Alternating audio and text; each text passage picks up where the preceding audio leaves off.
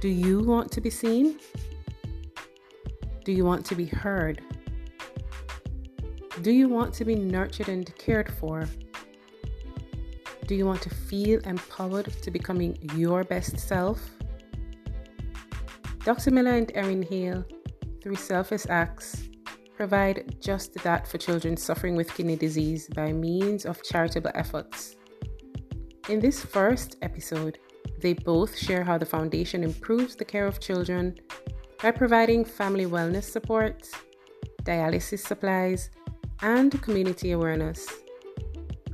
Dr. Miller recommends a proactive approach where urinary infections should be investigated to assist with diagnosing the possibility of kidney disease in order to improve the possibility of reversal. And finally, that parents should listen to their kids and pay close attention to the warning signs. Let's get into it. Kidney disease affects an estimated 37 million people in the US alone. According to the National Kidney Foundation, more than 660,000 Americans have end stage kidney disease and are living by means of dialysis.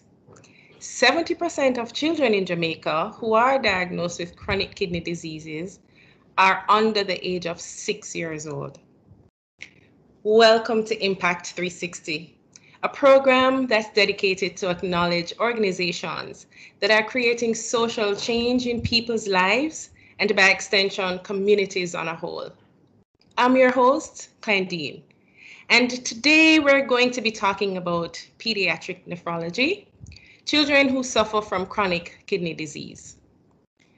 Kidney diseases are silent killers, which can largely affect your quality of life between 1985 and 2006, there is a mortality rate of 65%, where children in, in Jamaica die of chronic kidney failure due to the lack of dialysis treatment.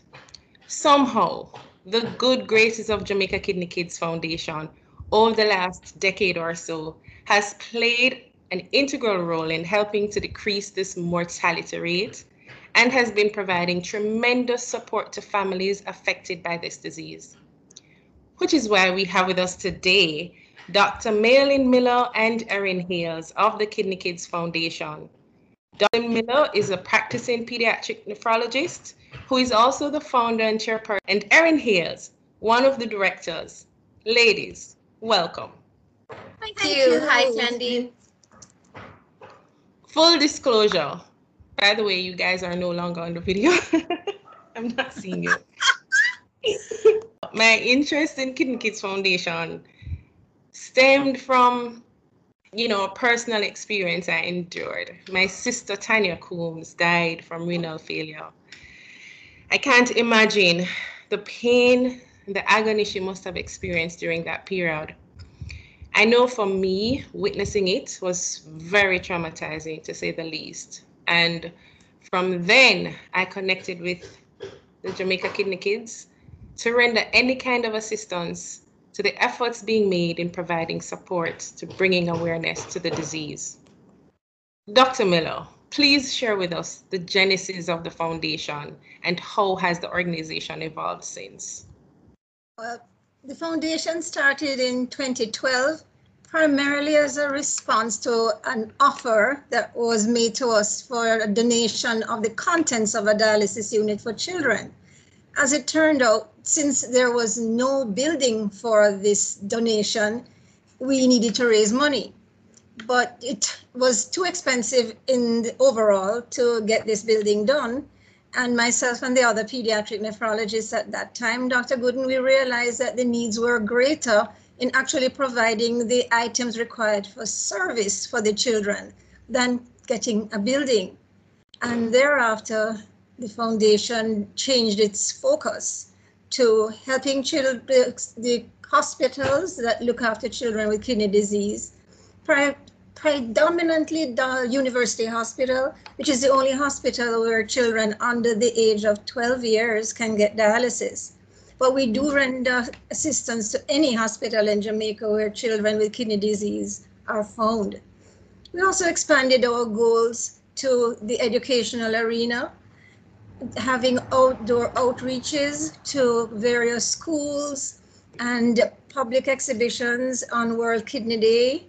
And additionally, we had a scholarship fund as a result of which we have now trained two young pediatricians in the field of pediatric nephrology and they're stationed at Bustamante, I mean at University Hospital of the West Indies and at Cornwall Regional Hospital.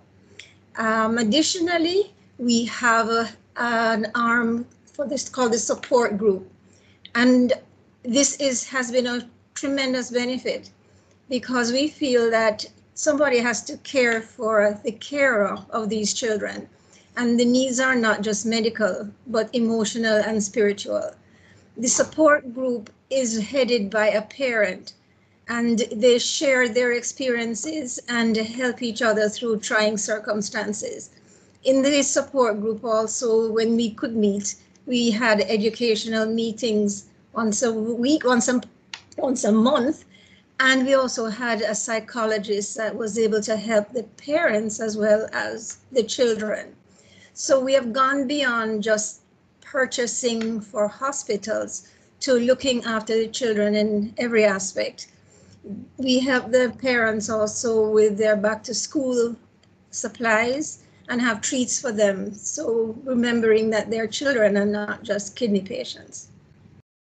Beautiful. I mean, you've almost left me no room for further questions because such question I had was organization such as the Kidney Kids Foundation usually exists to fill a gap, right? And you have now um, highlighted what gaps you're you're fulfilling. You have um, an integrated approach, which is absolutely excellent.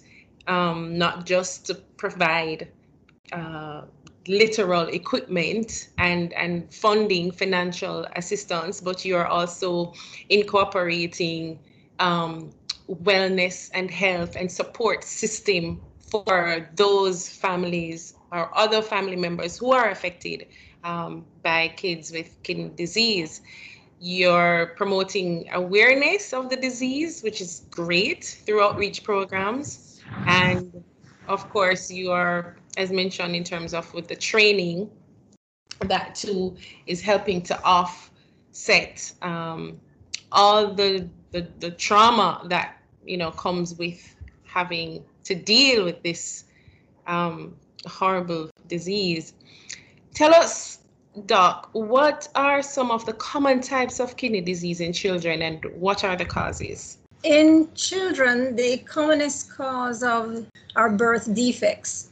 So at this time, we are not seeing lifestyle diseases like hypertension and diabetes being a significant cause. So, for example, if a child with, is born with abnormal kidneys or is missing a kidney, or the drainage system from the kidneys is blocked, this can end up in chronic kidney failure. So that's mm. one huge group, and it accounts for about 40% of the children with chronic kidney disease. One of the causes is birth defects and blockage, and then the one of the, and then the type is um, chronic kidney failure. The, chronic, kidney, chronic kidney, failure is a result of, of the the, the congenital, the, the birth defect, which may have started to damage a kidney from inside of the womb.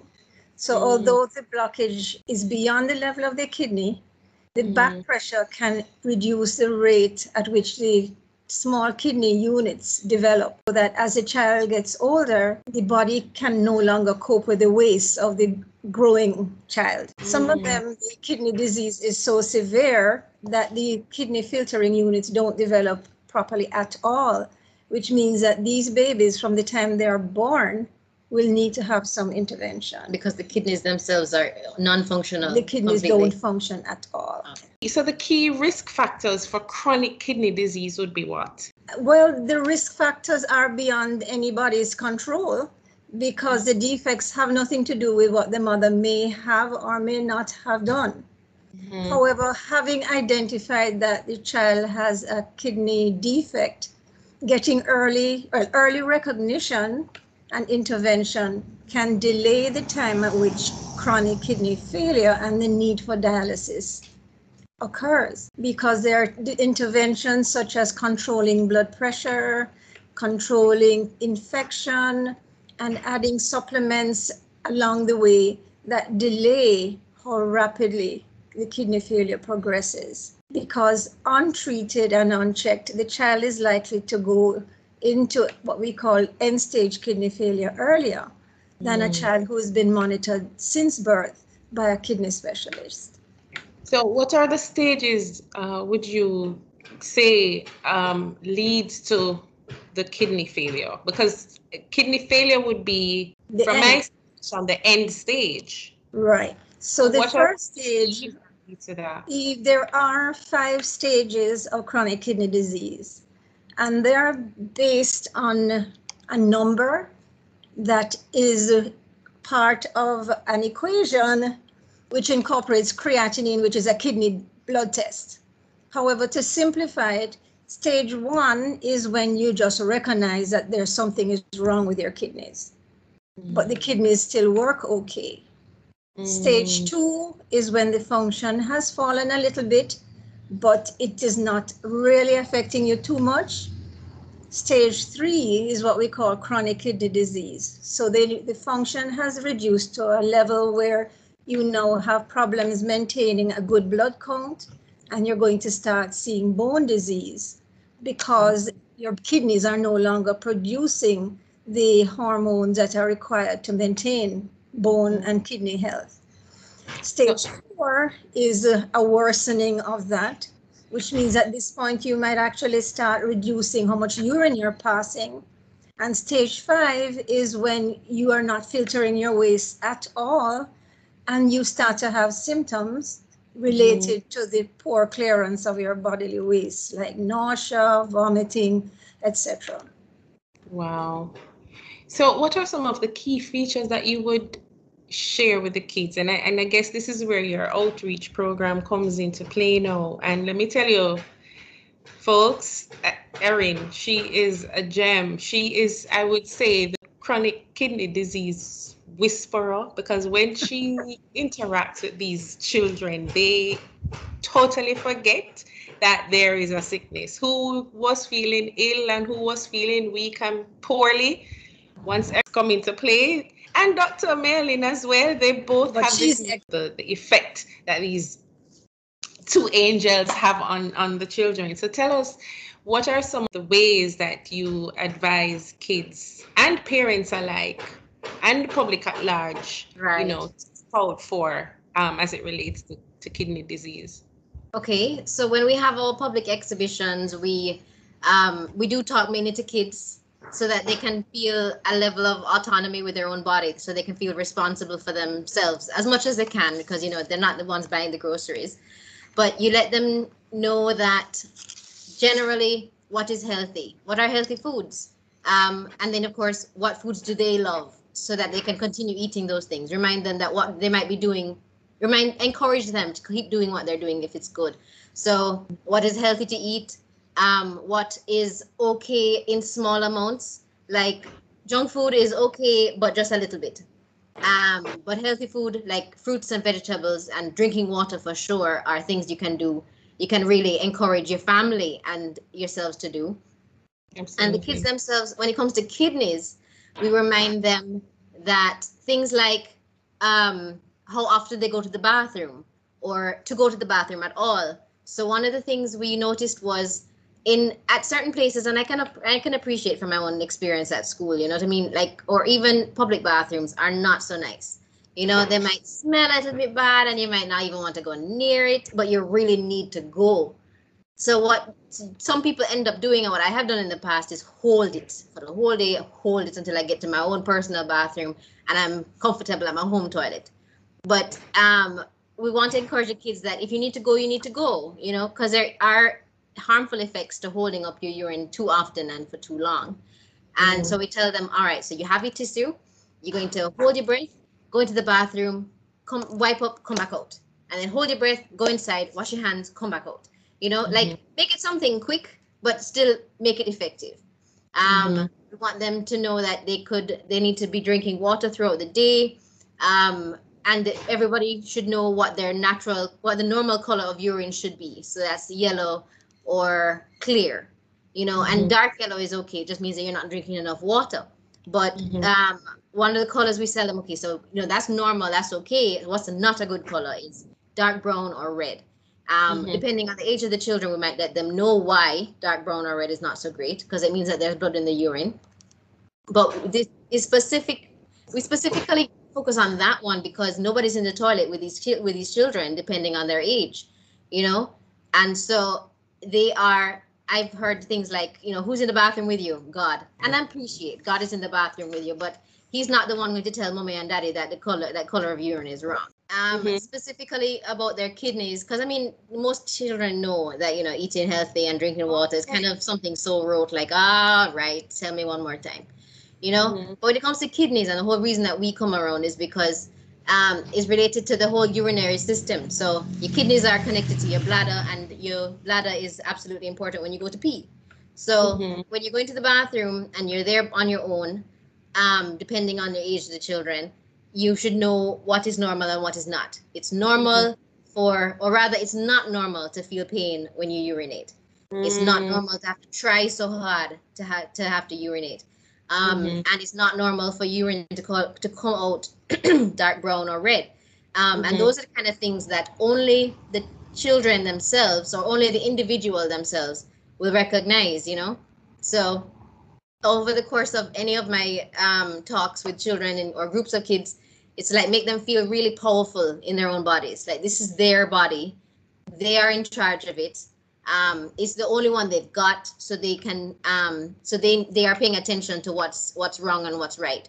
And when something is not going right, or when something doesn't is not normal, who to talk to, so they can feel protected because there are teachers and parents and grandparents and extended family who care about whether they're healthy, whether they're healthy or not, and so they can tell somebody, um, and that they are the only they are who recognizes when something is wrong without necessarily somebody else needing not somebody else noticing it themselves.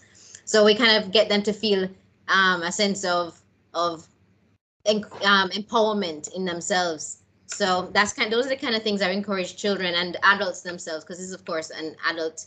Those are adult symptoms also of a bit of a Mhm. larger problem um, that we get them to recognize for themselves. Mhm. So I I get that birth defects and blockages are some aspects in terms of the causes. You mentioned in terms of not being able to urinate. Color of the urination is not normal, is abnormal, you know, having difficulty um, passing urine. Um, but are some other signs of the disease, um, would you say that includes if they have dry or itchy skin, um, if they're feeling tired, if they're, you know, having trouble sleeping or oversleeping? Um, and usually, at what stage would you say the, main causes for persons to want to go to the doctor outside of those who are who are born Okay. with with the with the disease? To answer that, I would need to go a little bit into other causes. Mm-hmm. Right. So there are other causes that fall into a category called nephritis, which is a kidney inflammation. So Mm-hmm. within the kidney, there are little filters. And each of these filters may be affected by a number of things. You may have a genetic problem that does not, it's not a birth defect, and it may not become obvious until you're a certain age. And at Mhm. that time, your kidney becomes inflamed and you develop signs of kidney disease. so that there- would you mentioned age, but um, It I depends. You can get it at any age and it depends on the cause. mhm. We used to see more frequently a condition called post-strep nephritis, which is what you get when you get infected mosquito bites and the children scratch it and a germ called strep goes in it. And the body in trying to fight off the strep attacks the kidneys and the urine goes brown. We Mhm. don't see that very much anymore. But it can still happen. And you can also get nephritis after tonsillitis from the same germ. So these are all preventable nephritis causes because if you seek medical attention, when if you have just one little sore, it's no big deal. But if Mhm. multiple sores come out, or if you have a sore throat at all, you should see a doctor because there are even more serious problems from the sore throat because you can get what is called rheumatic fever, where you get Mm. heart damage. So those are things that you possibly could prevent if you are a little bit vigilant. Mm. There are the other causes such as autoimmune diseases like lupus. So Mm. children also can get lupus and they tend to get it more severely than their adult pa- peers. So you would know that, for example, they would not might not know they have kidney disease, but they would go to the doctor because the child's hair is falling out, they're getting a rash, they're losing weight, they're having joint pains, etc. So it's Not Yes. underlying issue that actually cause the, the kidney Right. disease. So what might send them to the doctor are symptoms of the underlying disease. And then they will realize in working up the child that the kidneys are involved. Interesting. Is the access to care prevalent? I mean, how many pediatric nephrology centers exist on the island? I know you mentioned earlier that children usually get care at the UE, at University Hospital of the West Indies. But um, what are the other access Yes, to? we now have three pediatric nephrology centers. So we've gone from one pediatric nephrologist between 1984 and about, Three, Dr. Miller. To- Huh? no, we Only- had six. Well, okay, in, there's the there's the centers as in actual hospitals, and then there are the actual Number of specialists, the doctors themselves. So there are Mm. six doctors, but three, yes, three. I noticed they had the oh my gosh, just three. But for the Yeah. whole of Jamaica, yeah, just three centers um at which these doctors work. But And where are these centers We used to have just one center and it was only at UE. Now children can get care at Bustamante Hospital, at UE, as well as um, Cornwall Regional Hospital. Mm, So and that's in Regional Hospital serves the west, and UE and uh, um, Bustamante serve the rest. So it's still a distance to go from one place to the other, but we have a very good network of very, very dedicated pediatricians who have hotlines to all the pediatric nephrologists. Is that So so? if a patient, if a patient is a problem, you just get on the phone and you speak to one of us. We'll give you a plan to work with, and if the child needs to be transferred, then a transfer is arranged. So uh, they simply need to make contact with a pediatrician in their area, and Mhm. then it will go from there. However, what hasn't really expanded is the availability of pediatric dialysis outside of Kingston, which makes Mm. it very difficult for children coming from the west, St. Ann, anywhere else outside of Kingston, because transportation is really, really expensive and difficult. So for although they can access the facilities other than dialysis more easily, then once you reach the end stage, it becomes problematic. Mhm. I can only imagine that expense. I mean, so there are only three centers in the entire island. And uh, I know one main feature of the foundation is to assist, to help to offset costs for, for, um, for treatment. On average, what would you say is the cost per child on a weekly, monthly basis. And Well, of course. The last time we had checked, it was about, let's say, an, an estimated nine thousand dollars for a session, and Mhm. then you multiply that by about three four. times, three to four times a week, and that's every week for the rest of your life. Yeah, it it it adds up absolutely, and it's because, and this is why it is so important to slow the progression of chronic kidney mm-hmm. disease. You know, because it's dialysis is when it's necessary, absolutely necessary. The end point, the kidneys are absolutely kaput. They don't, they're not doing anything. Dialysis is needed in order to replace that function. The preferred modality for treatment, what would that be? The other methods are simply are what we call medical intervention. Mhm. You will need dialysis when you reach stage five because you, no matter what you do medically, you cannot control your waste products and you can die if your potassium goes too high, your calcium goes too low, your anemia cannot be controlled. So if you are able to control all the other parameters that will push you along, you can reduce your pro, your waste by reducing the protein in your diet, by reducing the phosphate in your diet. So by Mhm. those methods, you can keep things a little bit better under control. You can control your blood pressure by reducing your salt intake. You can Mhm. control the potassium, which when it's high in this advanced stages can stop your heart by eating foods that are low in potassium. So the dietary intervention becomes kind of important from really, really early, as well as medical management controlling blood pressure, bone disease, and anemia. But all of those will end up at dialysis no matter what you do eventually. So dialysis or renal replacement therapy comes when no matter what you do, you cannot keep your patient healthy. So Wow. renal replacement therapy would be in two forms. One is dialysis and the other is kidney transplant. The thing Mm. with in Jamaica, kidney transplantation has really not gone too far. In the 70s, we were the leaders in the Caribbean. Mm. Then So over what time- happened? then over time, then nurses migrated, things became expensive, ICU space became short, drugs for immunosuppre- to suppress the immune system became very, very expensive.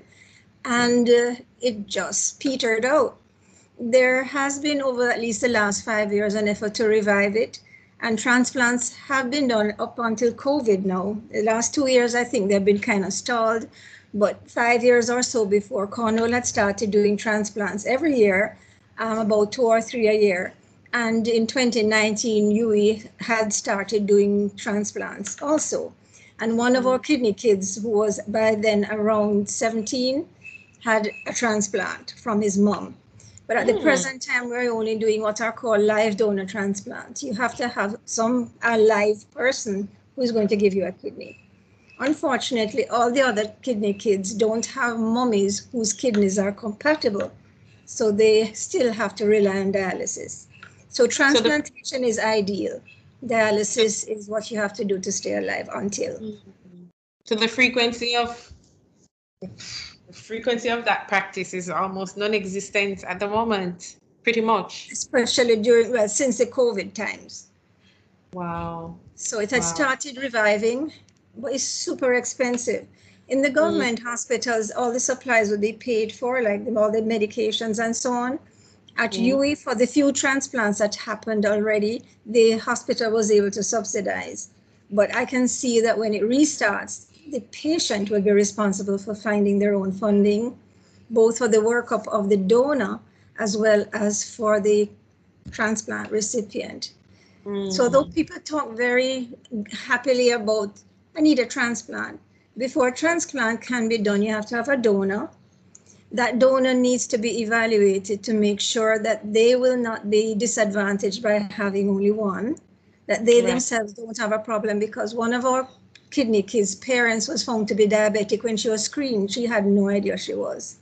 Wow. So they, the screening process needs to be done. And for the recipient, the patient who is getting the transplant, they need to make sure what the internal anatomy is, like where the kidney is going to go. And the key thing is whether the two people are compatible. Because if you have a completely different blood group, your body is going to reject. And if you get through that hurdle, there are other tests that need to be done to see if there are other areas where you are not going to, you're going to reject. It's so funny that in TV shows, people go, I need a diet, I need a transplant immediately.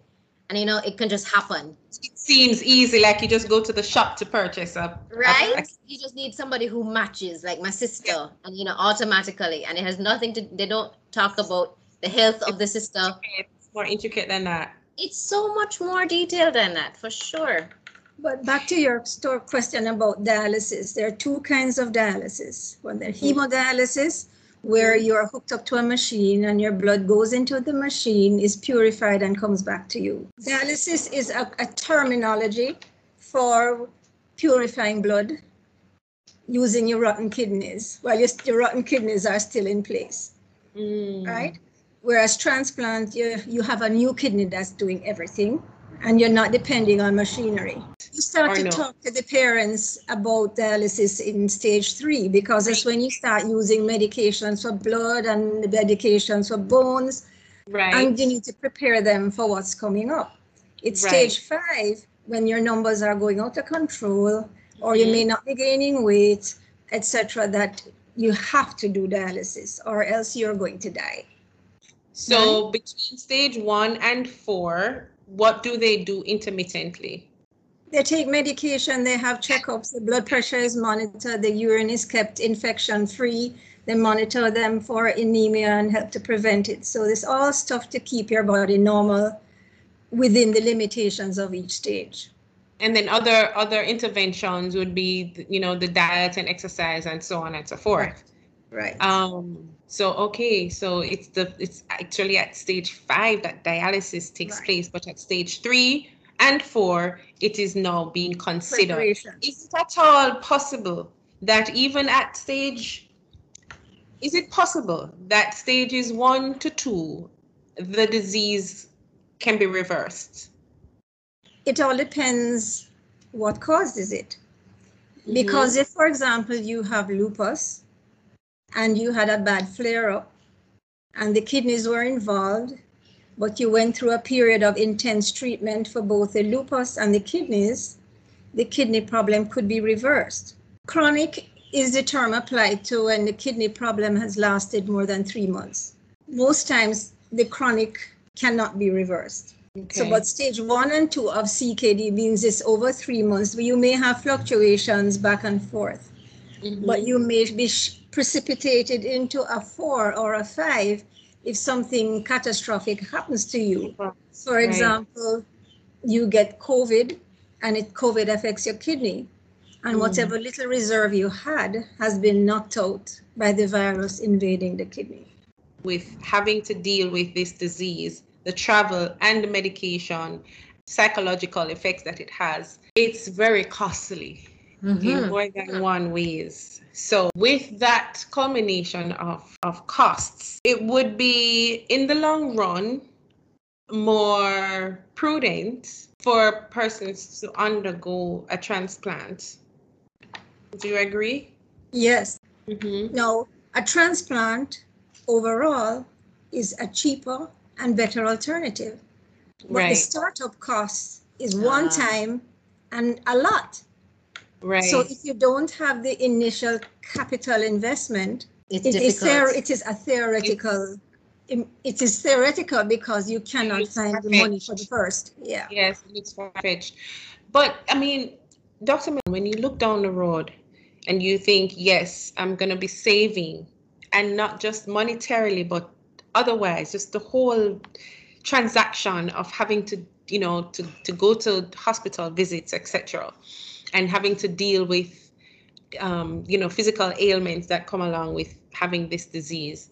For kids who do the transplant and donors who possibly are able to give and you know the compatible donors the possibility of it being successful what are the ramifications of that would the person the donor also have to deal with would they have to be on on on medication would would the recipient also have to be on medication thereafter the transplant or no Yes. Yes for the recipient and no for the donor. okay The donor So kidney would not be taken. so that everything is all right and then that's, Right, that's they would not take the kidney from the donor if there was any suspicion that they could not manage with one. as healthily as before. Because sometimes Right. people have one kidney functioning for their whole lives and never know. And they live Right. full active lives. However, the recipient will have to take anti-rejection medications for the rest of their lives. And in a Mm. lot of cases, the most cases, the old-time kidneys are still there. And so although the kidney is working fine, the old-time kidneys may still be causing some level of high blood pressure, which means blood pressure medications may be needed. If Wow. it turns out that the, the, the old kidneys are really more of a danger than otherwise, they may elect to remove them before putting in the new one. Because removing the old kidneys is not standard when putting in a new kidney. No. The, the new kidney goes into your pelvis, whereas the old kidneys are just under the rib cage. There's certain there, there are diagrams that have two kidneys at the top and then like the third one attached to the system, but just Mhm. lower down, you know? So it is it is interesting that you would assume that if you're taking if you're adding something new, you take out the old stuff. Like if you're having a heart transplant, you take the old one out and put the new one in. As it is standard, they just put the new kidney in because it isn't expected that the old kidneys will cause problems. It's it's almost an exception to the rule that the old kidneys will cause continuous problems. But again, that evaluation is done while transplant is being planned. So they would know So from if before. they would know if this, the old kid, for example, if the old kidney produces a whole lot of urine, but not good urine, just pure water, it will make it hard for the new kidney, for the patient to drink enough liquids for both the old one that's peeing tons of useless urine, as well as for the good kidney that needs its own water supply. So up, sometimes, sometimes. for us. All right. Within the kidney, you have uh, in the filters, they go into a series of tubes before it ends up down the ureter and then into the bladder. So you filter into the tubes, keeping back good stuff and letting out the things you don't need. And sometimes some of the things that are filtered, like some sodium, some potassium, some calcium, are reabsorbed along the way. Certain types of kidney disease, the reabsorption process is very inefficient. So you end up losing, dumping stuff you really need and not filtering stuff that you really should be dumping. But you are passing a lot of water because water reabsorption is not taking place. Ah, So that okay. person may need to drink about six liters of water, child now, to prevent them from becoming dehydrated. And And even an if they- it's really even if they became dehydrated, the kidneys will still pump out urine until there was nothing more to come out. so that's no, why that's that kid needs to come out. sequence Things urination may comes need to come out be- because there's no way when the good one comes in and needs three more liters that that little kid can drink nine. Wow. I read somewhere, Doc, um, I think it was a research paper done at the university hospital that mentioned the posterior urethral valves and Right, So that's how a they contribute significantly to chronic renal failure. Expound on that. So When I spoke about obstruction, Mhm. So the kidneys are at the top and they drain by tubes down into the bladder. At the base of the bladder, then you have the opening, which is controlled by a muscle. During the process of development, there were two little valves, like little tents within the tube. And they disappear by the time you're born or before your de- kidney development has gone very far. But in some children, these valves are still there which means urine can't come out.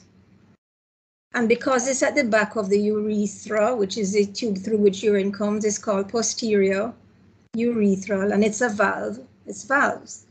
But that's the mm. commonest obstruction that causes chronic kidney failure in our children.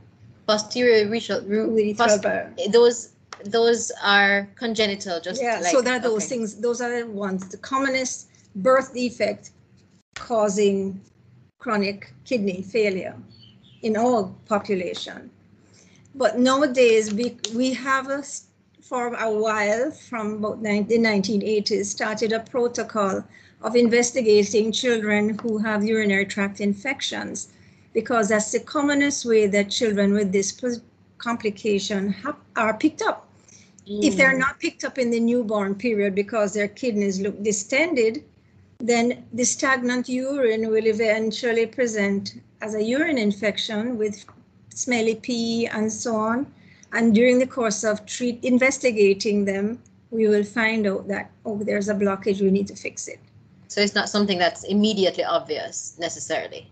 It would be immediately obvious if the valves were severe and not allowing any urine through at all, because mm. you'd have picked it up from they were born. Okay. All right, because their bladders would be full and they would have some, from they were born, evidence that the kidneys were having a hard time. What are some of the strategic, if any, interventions that you would recommend to prevent additional cases of renal failure?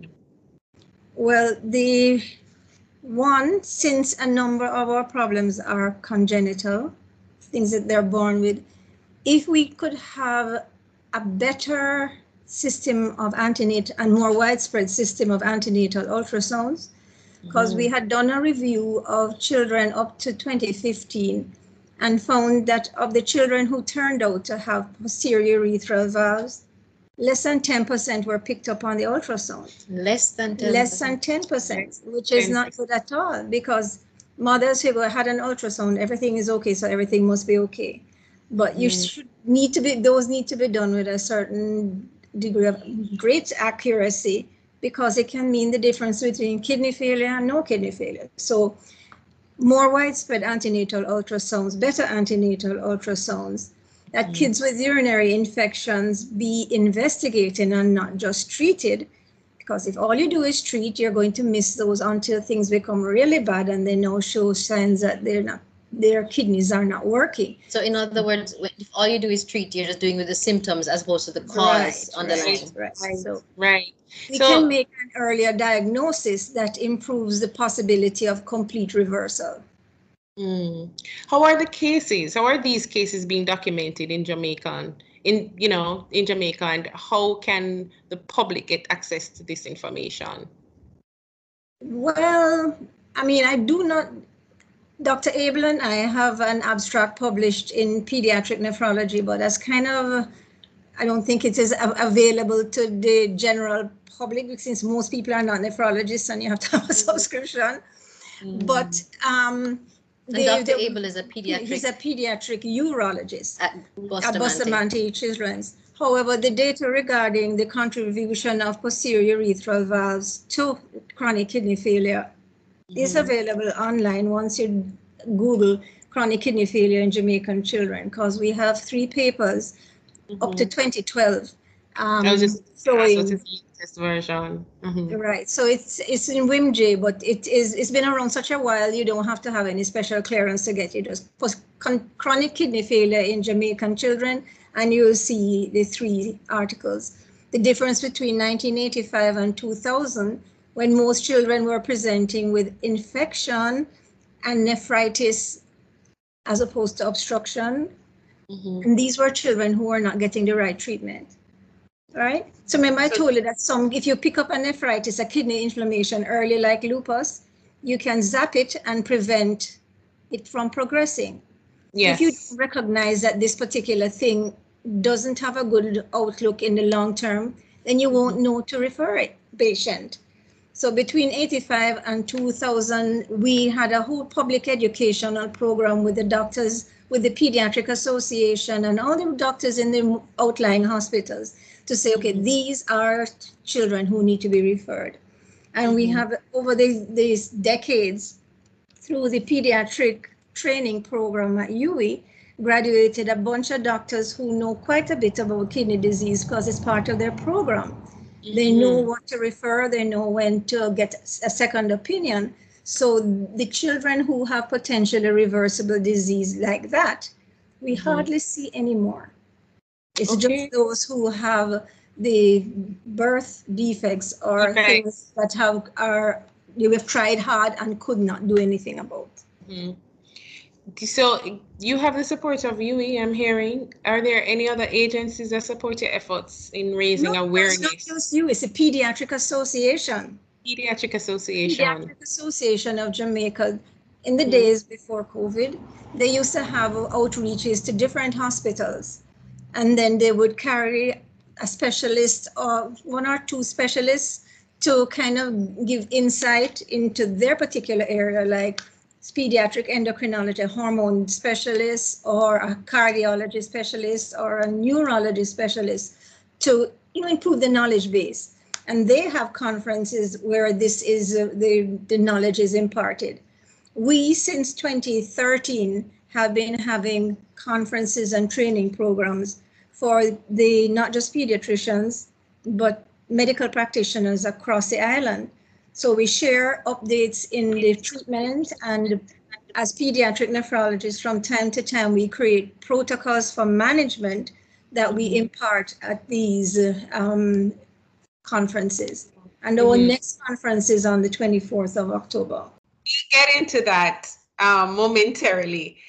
Um, the the program I would consider to be um, somewhat of a um, reactive measure. The, Mhm. are, what are the proactive in terms of for support?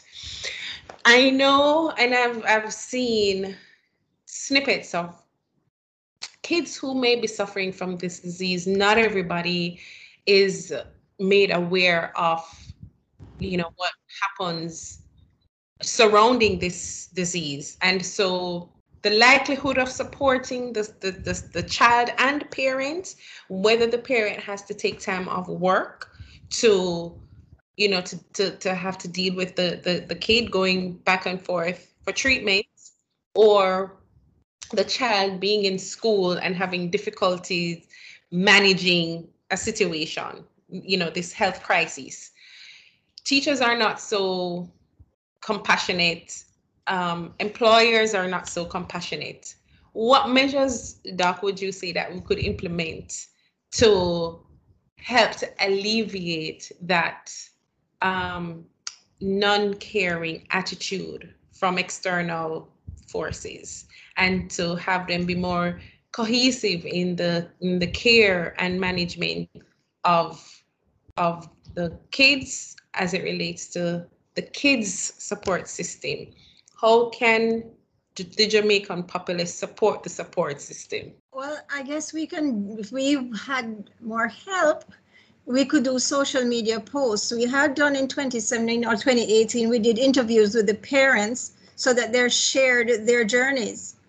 Um, we can, again, our ups- up website is being upgraded so that the parent stories can be there. Um, we have, when COVID was not a thing, we would go out to to schools and churches and places that had and to service clubs Essentially awareness. uh, to improve awareness of this. But I do think it would be a good time to repost the parent interviews as well as maybe an undertaking as a project, um, tracing one child's journey from diagnosis to dialysis and all the, the changes that the parent had to go through and the job issues and so on. Mhm. That's a big feat for such an organization as yours to try to educate the entire island. So, are there any other agencies that you know would be able to support or have in the past supported your efforts of raising that kind of awareness um, of kidney disease, Chase has been really children? Chase has been really wonderful when it comes to sponsoring the conferences. Granted, they have lately been doing a lot when it comes to purchasing the supplies needed for dialysis that are disposable. So use them once and they're done. So they use them a whole lot of them over the course of a year. So Chase has been able to sponsor that. And whenever we have a conference, Chase has tried to sponsor at least partly of these things. So basically, we get to have the conference, educate the general, well, not necessarily the general public, more like the, the medical, the healthcare providers of Jamaica. Um, when it's even better, we get to have uh, workshops and visit the hospitals ourselves. Um, we have visited hospitals in Black River, um, in Portland, basic across the island. So they have been helpful. Um, in ter- there's been progressive. So progressive grocers, the group, they have allowed us to have donation boxes at their stores. And that's where lots of people get their exposure to us. It's kind of amazing you know because sometimes people will see us at these boxes and then they'll look us up to see maybe this thing is real. Let's see if it if it's if the store itself um advocates for us we can't be something you know non-legit you know? So people might reach out to us themselves and that's how we get people like yourself who are you know long-term volunteers and advocates of ours. Um, so progressive has been helpful over the years. Um, chase has been helpful. Sagicor has been helpful because we have been twice the beneficiary of a sigma fun run. Um, and Rotary. So Rotary this year, Rotary Club of North St. Andrew has Mhm. um, donated a whole heap of blood pressure machines and specialist blood pressure machines to hospitals across Jamaica and then the specific nephrology centers. Um, we have conference sponsors that have been helpful a lot over the, almost every time, like JN, like um, Grace Kennedy, like what Elite, and you know lots of these companies have they help where they can you know what i mean so we may not be able to have like a huge um uh, a huge major sponsor you know like a major foundation and we're just underneath their umbrellas. But many people many companies ha- are donating what they can and how they can. You know like JMMB foundation joan duncan foundation donated in i think it was 2015 or 2016 when we were able to renovate. to renovate the pediatric the peritoneal dialysis section of the ward at the hospital at UWI and we were able to just get new furniture you know new sheets new curtains decor. We painted up the whole thing it was really beautiful at the end of it you know what i mean? And Nice.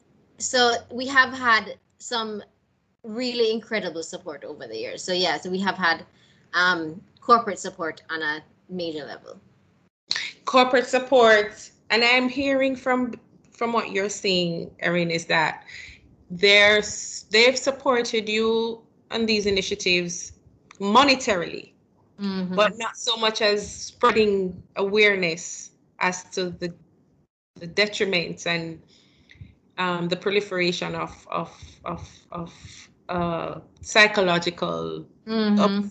that it can you know that that stems from having to deal with this um, yeah disease. They Yeah. do what they Because I Is think it would, it's really for, for that to go out, we would need to have, I think, some videos or educational material that could be run in, pe- in their waiting rooms Mhm. while people are waiting to pick up their groceries and so on. So it, that is how it There may be go. possible to do so. There you go, in Doc. It was in fact progressive on our list. yes it was in fact progressive that, we have something to add on our list. yeah yeah yeah it's, like, it's, it's Um, in fact progressive who had told us you know get yourself a poster and we will put it up at all of our stores which Yes. essentially was like a poster about each of the children you know Mhm. so each of the kids there was a small photo of them there was a story of what age they started dialysis and what their personality is like and how long they've been on this you know Mhm. so it And essentially support as well. yes Right? it was I mean- really helpful and it was such a great idea because it added it was made things personal, and Personal. relatable you know Mhm. so it's just like what you're saying Yeah. So this so so so now you're going to reimagine assisting your patients have the opportunity to meet other patients, you know, for them to share the experiences and to receive ongoing support, um, including those who are affected by That's this disease, support whether it be relatives, whether it be friends. That's the support group. so So- remember you have come to our support group treats whether it's at christmas time or back to Yes. school and it's Right. not just the kids themselves not just even a kid and a parent it's the whole Mhm. family You know, so the Mhm. siblings, them siblings as well, who get to enjoy the time together, to enjoy at Christmas, we try to get as many we try to get gifts for the kids also the the siblings and the cousins who happen to come because ultimately you want everybody to feel welcome and loved and appreciated because um i can't i don't have a, a sibling with a chronic illness but i can imagine that it takes away the attention that you'd want from your parent you know what i mean? So um each child the child who's ill themselves has to deal with all of what we are talking about but the healthy sibling has to either help to take care of this child or has to accept that they're not going to get the kind of attention from mommy or daddy that you know their sibling does you know? So whenever they come to us and comes and come to our eh, our treats our picnics our gift giving we want everyone to feel welcome. So i can i can appreciate what you're saying in terms of like having people who are going through this and people who are new to it can Right. can share the experience you know? Well, so we, hypothetically we have every, as a new pa- as a parent who is now having to deal with this new issue that just sprung up on on my family. And i'm Mhm. looking you know to source some kind of comfort some kind of a support outside of just going to the doctors. Um would i be able to go on the website to, to get like a contact list? Or how do i get access to that kind of a support that is needed? Usually, well, the support, the, the support, the core support group are the patients on dialysis. The patients who, um, who are CKD three and over, 'cause we are Mhm. dealing with the fives and the Right. fives, which are the ones who are on dialysis. That is a very strong core group. We used to Mhm. meet every month, but now we have a parent WhatsApp group. And Okay. they share their experiences. If there is a new p- child on dialysis, Mhm. If I will know about it or the head of the, the parent group will know about it. And Mhm. although they can't go and actually meet them, which sometimes can happen because they're in the hospital, they will be introduced to the group to share. And if they will also be able to talk to the parents individually so that they can guide them through their own personal experiences and how it turned out and it wasn't so scary. Mhm. Um, although the other pediatric kidney specialists are aware, in the other hospitals are aware of this, um, we don't have many, we haven't had any, granted, we are using just the dialysis kids, and the only kids on dialysis are UWI. Mhm. Um, we don't have all the, the parents involved that are at Bustamante or Cornwall. We do, however, have the ones that their pediatric kidney specialist recommended to us. So we do have a couple from Boston and we do have a couple from um, Cornwall Regional, but Mhm.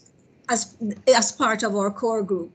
So Mhm. we do have a, um, a group of children who are CKD three and over, who are benefiting from blood tests that we pay for them.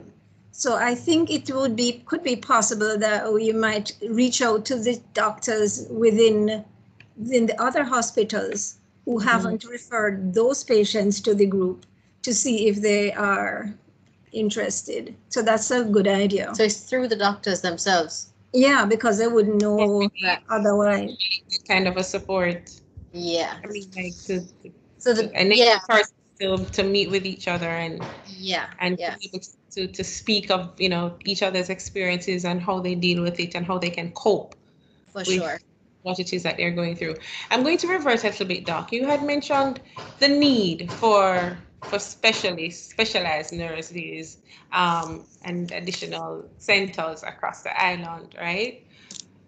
I read where the International Society of Nephrology, uh, they offer several funded education and training opportunities, as well as, as well as research grants. Does the JKK participate in, in any such activity? Yeah, that's how we got our first two trained. Ah, And the third, the other doctor who was trained, we were able to identify, Kidney Kids was able to identify a location for her to be trained at. And mm, she received benefits from We got benefits from both International Society of Nephrologists as well as International Pediatric Nephrology Association. Mm-hmm. But it must be understood that the contributions that they offer are Mhm. about one third of what they pay, they need for their total they- costs. So we still have to raise significant num amount of money to get the others trained, and that came from donations from public and private sector within the country. I don't think we need a whole lot more nephrology centers. I think we need one in Mandeville. We need one in In Mandeville. order to cover the It's main there Yeah. Is there, so isn't there, a pediatric nephrology center. We do need somebody. The Mandeville kids are being managed uh, at, at UWI, but it would be so much easier for them if they could be managed there. There is an adult dialysis unit there, which has far more patients than it has facilities for in terms of dialysis. Mm-hmm. But I really would like that to be somebody who would be interested in doing pediatric nephrology there. And I've made several inquiries and even when I go on conferences overseas, I try to find any Jamaicans who have trained over abroad to come back, but so far no takers. so what's the hesitance, do you think? Well, it's a lot of work. You have to like hard work. You have to have like to like sleepless nights, and if you're coming from abroad, you have to like starvation wage. So there are challenges being faced that needs to be addressed. But the thing is that it's still better than when we only had a, a site in Kingston, because in the, the West was really having it really hard. Children had to migrate and live in Kingston to be treated. And some of them had to move away from their parents in order to do that. You are definitely impacting lives. You're definitely impacting communities. One of the reason why I think you have been such a success, because you are a success story, is you have um, helped to eliminate, subtract, um, prevent additional mortality rates uh, throughout that. And you've gotten major support from from corporate Jamaica as well as individuals when especially when you're doing your outreach programs and when you have you know um, certain initiatives. Um, one of your latest initiatives was as you mentioned you've given blood pressure machines to what 15 hospitals across the island. You need other support right you need volunteers um, to help with the operations of the foundation.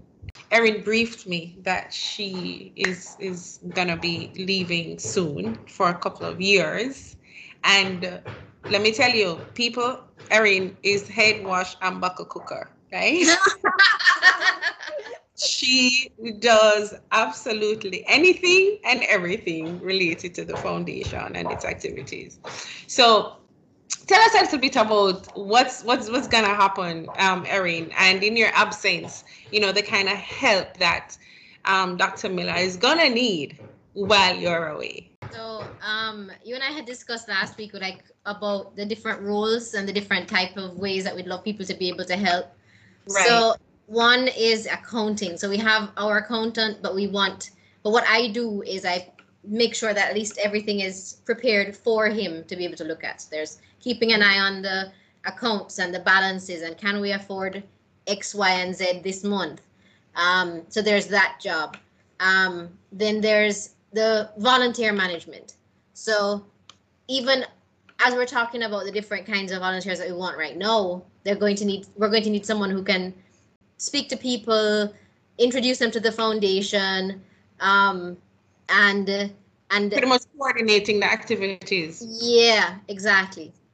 So Mhm. so kind of somebody who's just on top of everything. Um, then there's marketing, so social media, um, and having the content that we have for that, and to sync that up between like we have Facebook, we have Twitter, and we have Instagram. Um, then we have our website. We have the website developers, but we would love somebody to be able to interface with them because, um, as you know, website development or when you really want something, you need to be on very detail oriented. You know, so there's that as well.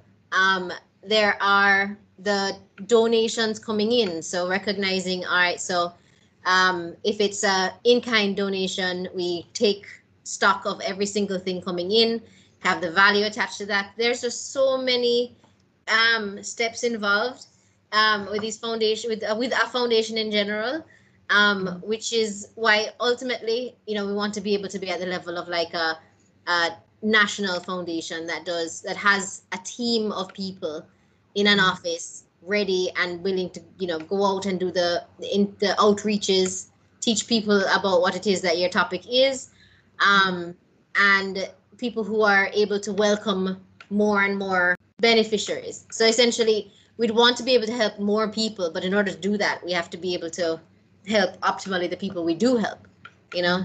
So we have we have big dreams. Um Yes. yeah so we're coming up on the 10 years now yeah so it's it's uh, it's been an expansion so far. So it's we're, we're getting there. We're only we're only a, a baby foundation really Absolutely. You're definitely making progress. You are impacting lives for sure. Um, Doc, I read something that you like to read suspense novel. Yes, I don't like reading or seeing movies that have medicine in it. Because there's love- inaccuracies, you just want to jump up and turn the TV off. What keeps you both grounded?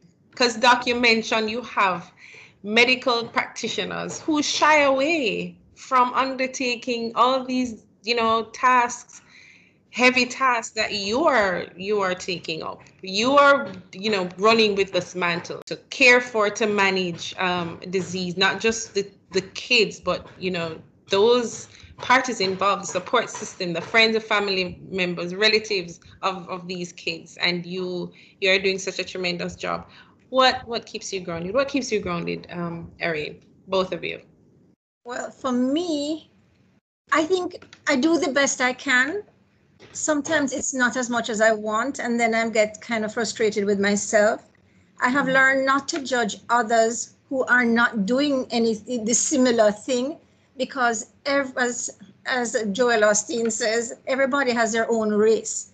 So I might say, why aren't you doing that? But I was up whole night because a child was needed to be on dialysis and I had to put the child on. And then the next day I had ward rounds and three other children crashed.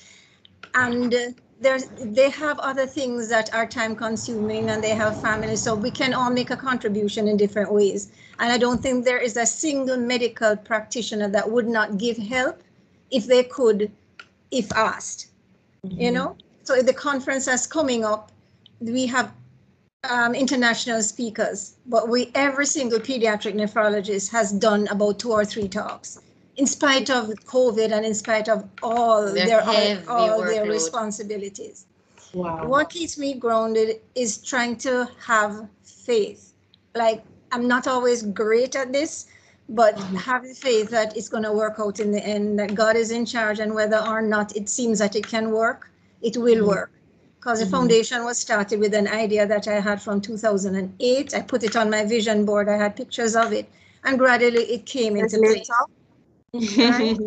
she's and a big vision boarder she's a big vision boarder wow. And then, like two weeks ago, we didn't have any. We didn't know how we were going to pay for the vac- medication for somebody. And just said, God, thank you, thank you for providing the medication. And then Mhm. somebody gave a hundred thousand dollar check, and we could buy the medication. So it's to have the faith that even if you don't know how, you have to have faith that it will, and it will work out in the best way possible. Wow. And Yeah. Erin, you? Um, it's it has been a, a a lifetime kind of practice of being gentle with self and okay, I can do what I can do. Today's best is not necessarily yesterday's best, um, but I'm doing my best, um, and that is really as much as you can do. Um, so it's really one thing. It is is to work alongside Mummy, who is this powerhouse, absolutely dedicated up until all hours of the night doing what needs to be done. It's, I mean, to compare yourself to that, you you you'll never reach that level. You'll never. You know what I mean? So my my my, my little mantra is that I'm doing my best. You know what I mean? And she never makes me feel as if I'm not doing enough. You know what I mean? So it's it's kind of appreciating that you know you're doing your best. You're doing as much as you can. there are only set number of hours in the day. Um, there's only there's priority, what can be done and what would be nice to be done. Um, so not everything will get done, but what's important is is what is what's important is going to is going to be covered. You know, so that there's that there's that um and that's something that i try to like have on every level. So i'm doing my best when it comes to um preparing for preparing work things. I'm doing my best when it comes to you know writing up personal essays and that kind of thing. So you know what i mean? It's it's a um it's a consistent um reminder. That's just that's like one of them. That's that's a big reminder to have for myself You're doing your best, Erin, but the best is yet to come. I'm sure I'm Mhm. not the only one who heard you say, Mommy, just know. yes so Tell us about that. So you know what? Um, when we have volunteer orientations, I The did. I know what mommy are you talking about? I know, right? So you know, when we have volunteer orientations, and my office would be near to hers, so people would come to my office and we introduce them to the foundation, etc., etc. When she comes down to meet them, I have to immediately go. I might slip into mummy because this is mummy. You know what I mean? So it doesn't look like I'm I'm I'm getting too familiar with my boss. So you know- if anyone is wondering, Dr. Yes. Miller is Erin Hayle's mother. exactly, exactly. powerful, it's a powerful duo right there. An absolute gem. An absolute gem. this is how I got into it, and this is how it's so hard to come out of it Yes. Because it's just it's it's there. It's all it's it's it's ever present and such a big part of her mission. It's everything a daughter could possibly be and Right. more. I'm, I'm sure. Before we wrap up, Dr. Miller, tell tell us more about your upcoming event, which is the conference that was mentioned earlier. And how is it that who is the target audience and how can people get involved in this conference? All right. The conference is, is a virtual conference. It's on October the 24th, uh, which is a Sunday, and it goes from 8 until 5. The Okay. target organ, organs, target audience, medical practitioners of all levels, from general practitioners to specialists, specialist kidney people, urologists, surgeons, pediatric surgeons. We're also this- hoping Students? medical students Okay. um, also. Um, the, we also have gone beyond local to, we have had audiences across the Caribbean uh, as Mm. well. So all the other territories, um, Especially attendees it's a before. perfect moment to have this incorporating. Yes, not that they never used to travel, but it's it's now It's so now much easier now. Yes. And hopefully we might get people from North America because it's an IPNA-related International Pediatric Nephrology Associated event. Mhm. And it's, it's basically updates on pediatric kidney disease and urology diseases like urinary infections, bedwetting. So, I mean, there's no restriction on who can attend. Some Right. topics like bedwetting would be, everybody would appreciate. And there are some general ethical topics about how do you help teenagers cope with all the stresses that are associated with having a chronic disease and how transitioning them into adult care can be done more gently. So Mhm. there are a variety of very interesting topics. Okay, so what's the cost and how can people get access to this conference? It's a thousand dollars or 10 US. Mm-hmm. And they will be posting on social media. We'll be sending out emails to those who were previous attendees. We will be having a conference website. Okay. Um, And you can find us on Facebook at Jamaica Kidney Kids Foundation. So facebook.com slash Jamaica Kidney Kids Foundation, Instagram Kidney Kids JA, Twitter Kidney Kids JA. So Okay. once you just go to Jamaica Kidney Kids Foundation, you'll find our social media present. Is there anything else, um, Erin or Dr. Miller, that you you would like to share with with our audience? Back to. Is there anything on your mind that you would like to, you know, get off your chest? I think from my point of view, I'd like parents to listen to their children more. Mhm. because a lot of times they don't children don't feel that they are they can bother their parents with little things like you know mm, my pee was burning me my urine was looking a bit funny or my foot is swollen um, and when they do tell them they might be dismissed so parents need to listen parents need to be aware of the simple things that we said that may suggest that the kids have kidney diseases symptoms of a urine infection if your child is very tired don't assume they're lazy get them checked out you know Right. so some, if they have a headache, don't assume they're just saying the headache because they don't want to wash the dishes. If it's persistent, have it checked out. There are many little warning signs that we tend to ignore until they become really big problems. And I think if we can pick up things early enough in the game, we can help reduce how often kidneys, children need to go into kidney failure treatment. And what I would like to say is a very special thank you to you, Clandine, because I realize you will not big up yourself on your own show, so let me do it for you. Um, so having, It's not come about to me us, at all.